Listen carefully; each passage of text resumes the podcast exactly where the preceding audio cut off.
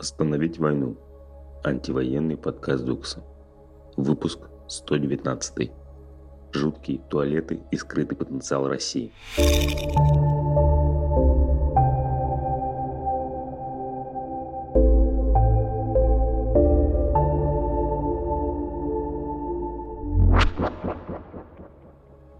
Недавно много обсуждали ущерб России от волны миграции из-за войны. Экономист Константин Сонин сравнивал эту волну с эмиграцией из-за революции. Сто лет назад уехало больше народу, но это было менее тяжелая потеря, чем сейчас. Тогда было много скрытых резервов человеческого капитала, людей, у которых раньше не было доступа к образованию, а после революции появился. Сейчас такого потенциала якобы нет. Я помню конкурс худших школьных туалетов от Доместос. Там были сотни фотографий из школ по всей стране. Выглядело это все как кадры из дешевого фильма ужасов. Может быть, по сортирам не стоит судить о качестве школьного образования, но мы учились в российских школах. Мы знаем, что за редким исключением это куча потерянного времени, некомпетентные и безразличные, а часто жестокие учителя и вообще довольно печальный опыт.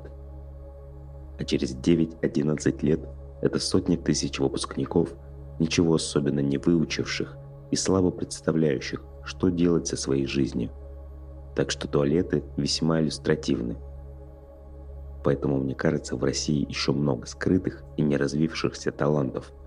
Вопрос в том, зачем эти таланты развивать. Не хочется бороться за мир, в котором таланты тратятся на разработку новых видов вооружений, то есть способов убивать, и новых способов слежки и контроля за людьми, даже если туалеты в школах отремонтируют. Мне кажется, нам нужно общее представление о том мире, который мы хотим построить, и в котором мы сможем делать то, что любим и в чем талантливы, во благо, а не во вред. Иначе, если у нас что-то и получится, то то же самое. Но и так гораздо проще вовлекать сторонников в антивоенное демократическое движение и самим не выгореть не сдаться. Что произошло за сегодня? Война, 126 день. Россия и Украина провели самый масштабный обмен пленными с начала войны. Обе стороны вернули по 144 человека.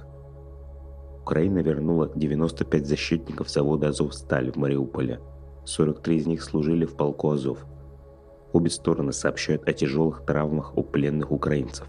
Ожоги, ампутированные конечности, осколочные раны и переломы – Российская ракета попала в жилой дом во время утреннего обстрела Николаева. Утром российские войска обстреляли Николаевскую область. Одна из ракет попала в жилой дом областного центра. Погибли три человека, еще пятеро ранены. По данным ГСЧС, в Николаевской области в результате обстрела в районе 6 часов утра произошло разрушение квартир в одном подъезде с третьего по пятый этаж с последующим пожаром – также, по словам главы Николаевской областной военной администрации, были обстреляны другие города и села региона. По предварительной информации, есть повреждения и пожары. Два человека погибли 28 июня в результате российского ракетного удара по станции технического обслуживания «Автодизель» в Днепре. Об этом сообщил глава областной военной администрации Валентин Резниченко – по словам Резниченко, погибшие находились в эпицентре взрыва. Они не были военными, у них не было оружия. Там было мирное предприятие, где работали мирные люди, написал глава областной военной администрации. Кадетов Следственного комитета отправят помогать в госпитале с ранеными в войне против Украины. Об этом рассказал глава ведомства Александр Бастрыкин. Июль не по домам, а в госпиталях. Московский госпиталь, Питерский госпиталь. Раненым нужна помощь.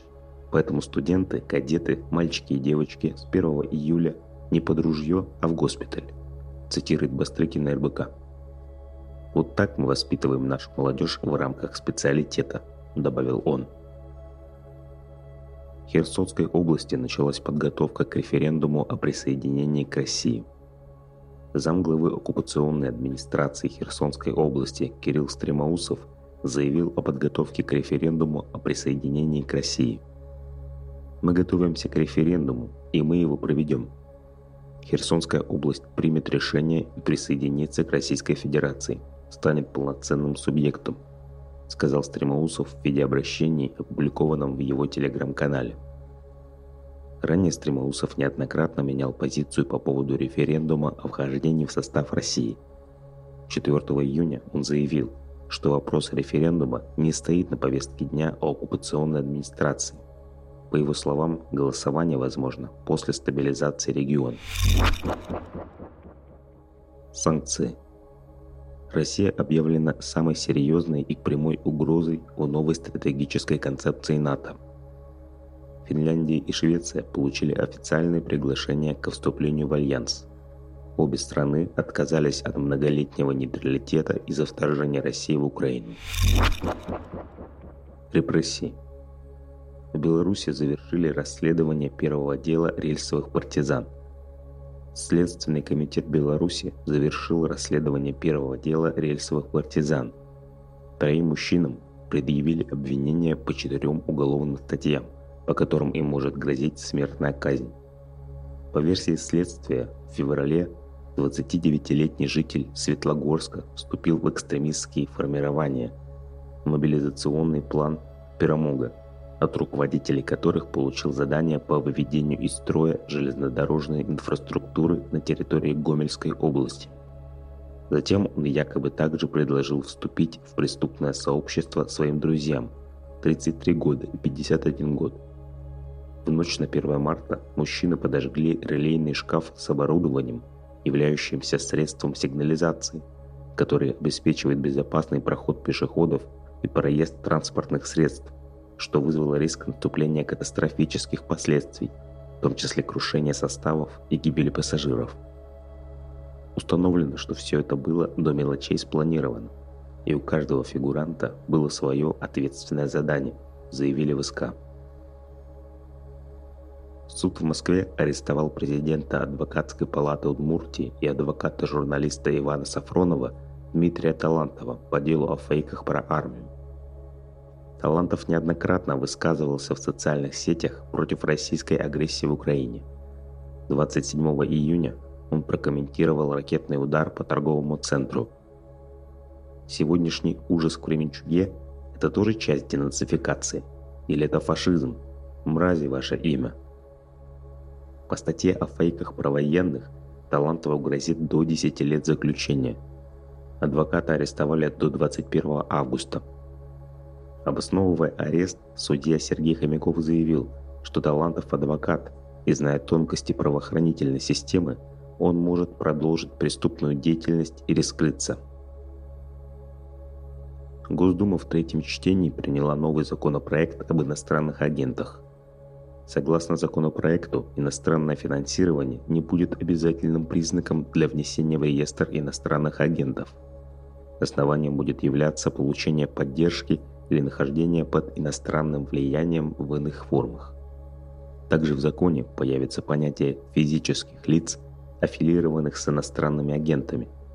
К ним относятся учредители, руководители, члены, участники или работники организации, объявленной инагентом. Согласно новому закону, инагентам запретят заниматься преподавательской и просветительской деятельностью по отношению к несовершеннолетним – выступать в качестве организаторов публичного мероприятия, получать государственную финансовую поддержку, участвовать в организации и проведении общественной экологической экспертизы. Сопротивление. Блогерку Инсу Ландер пропустили через границу с Грузией для транзита в Литву. Власти Грузии пропустили через границу блогерку Инсу Ландер для транзита в Литву. Она более двух недель находилась в нейтральной зоне пропускного пункта, поскольку в России ей грозит тюремный срок по обвинению в терроризме. 12 июня блогерка сбежала из-под домашнего ареста, под которым находилась с декабря 2021 года, чтобы запросить политическое убежище в другой стране. В России ей грозит срок по обвинению в вербовке в террористическую организацию. В основе дела переписка в ВК от 2014 года с неким Омаром Джумаевым, в которой Ландер якобы предлагала ему вступить в исламское государство. Инса Ландер известна крайне неоднозначными публикациями в Твиттере и Телеграм-канале, где она разоблачала пользователей соцсетей, которые просят донаты у своей аудитории, и кого блогер считала мошенниками.